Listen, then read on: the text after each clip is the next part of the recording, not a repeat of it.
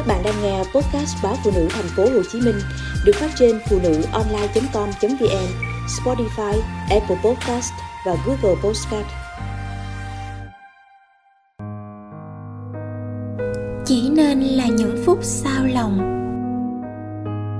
Tôi năm nay tròn 30, lấy chồng năm 24 tuổi, hai năm sau sinh đôi một trai một gái.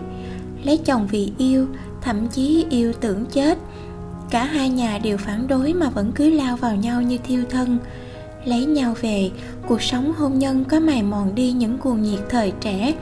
Nhưng không phải vì thế mà thành người xa lạ hay là bạn cùng phòng trọ như nhiều đôi khác. Tôi và chồng hợp nhau, chia sẻ được với nhau mọi thứ. Chồng tôi bất cứ chuyện gì cũng đều kể với vợ. Tôi cũng thế. Cưới nhau đã 6 năm rồi, mà nhiều đêm sau khi con ngủ hai vợ chồng vẫn nằm cạnh rã rít trò chuyện liên thuyên đến một hai giờ sáng, toàn là những chuyện quanh đi quẩn lại. Nếu hỏi tôi còn yêu chồng không tôi cũng không biết phải trả lời thế nào.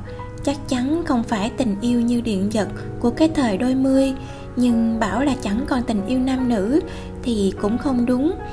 Có lẽ cũng như một món ăn cũng là nguyên liệu ấy thôi, nhưng nấu mãi trong nồi phải ra vị khác, càng nấu kỹ, càng thay đổi mùi vị. Trải qua bao va đập của cuộc đời, làm sao còn giữ được thứ tình yêu đậm đặc thuở xưa?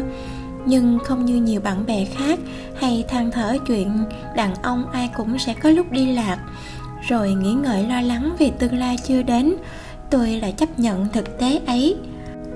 Thậm chí tôi đã chuẩn bị cả tâm thế đón chờ, chuyện chồng mình rồi sẽ cảm nắng, cảm gió ai đó. Trong số vô vàng những cô gái xinh đẹp, mới lạ và ngọt ngào, tươi mát ngoài kia, lẫn tâm thế tha thứ cho chồng. Tất nhiên là với điều kiện anh thực lòng hối cải. Vì sao ư? Vì một lẽ đơn giản vô cùng chính tôi, người vợ hiền của anh, người đàn bà tưởng như tất bật với nhà cửa, con cái, đến mức mọi khát khao thầm kín đều không còn tồn tại, cũng chẳng ít lần ngơ ngẩn vì những phút sao lòng, bất chợt hay âm ỉ. Có một anh đồng nghiệp ở công ty vẫn thường khiến tôi ngại ngùng khi giáp mặt, bởi vì anh ấy có quá nhiều sự gai lăng, quá nhiều sự chu đáo, dù là với tất cả chị em trong công ty và cũng vì anh ấy rất biết cách chăm chút cho ngoại hình vốn đã thu hút của mình.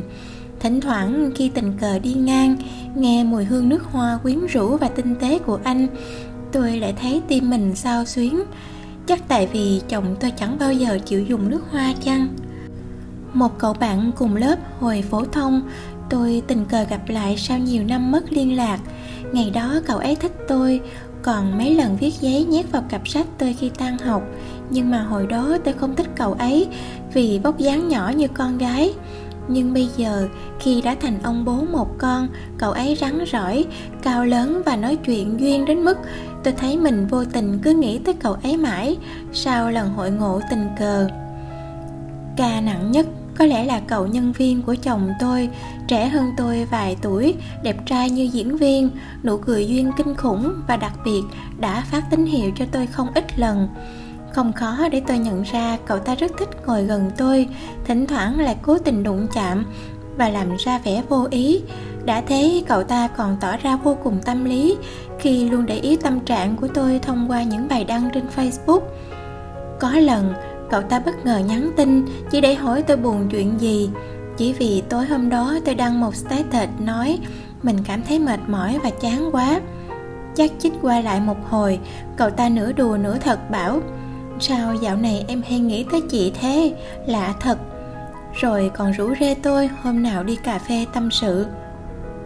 Tim tôi đập loạn, mặt đỏ bừng, bất giác thấy mình như thể cô gái hồi trẻ 20 tuổi bối rối vô cùng khi được chàng trai nào đó dòm ngó. Thực ra, tôi biết mình không phải ngoại lệ. Một cô bạn thân của tôi đã có chồng, vẫn có những cuộc hẹn cố định mỗi tháng hai lần với một người đàn ông đã có vợ. Họ thích nhau, nhưng chưa đi xa hơn những bữa ăn trưa. Cô bạn khác nhiều lần kể với tôi về nỗi khát khao thầm kín được bùng cháy một lần với ai đó thật đàn ông, bởi chồng cô ấy yếu hoàng ấy vô cùng tôi không biết điều gì sẽ giữ chân họ lại, giúp họ không rơi vào những lựa chọn sai lầm.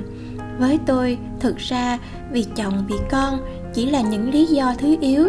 Điều quan trọng nhất là tôi vẫn còn đủ tỉnh táo để biết mình là ai.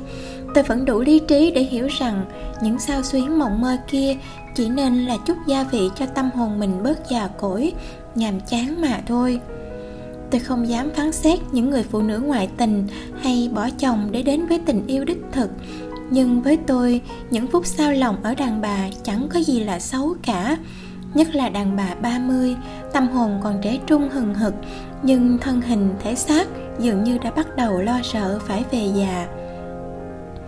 Nhiều người gọi đó là ngoại tình tư tưởng, còn tôi, tôi nghĩ đơn giản, đó là những rung động rất con người. Chỉ có điều, lựa chọn để biến những rung động ấy thành trò chơi tình ái, tôi không làm được. Giá mà các ông chồng cũng nhát như tôi thì tốt biết bao.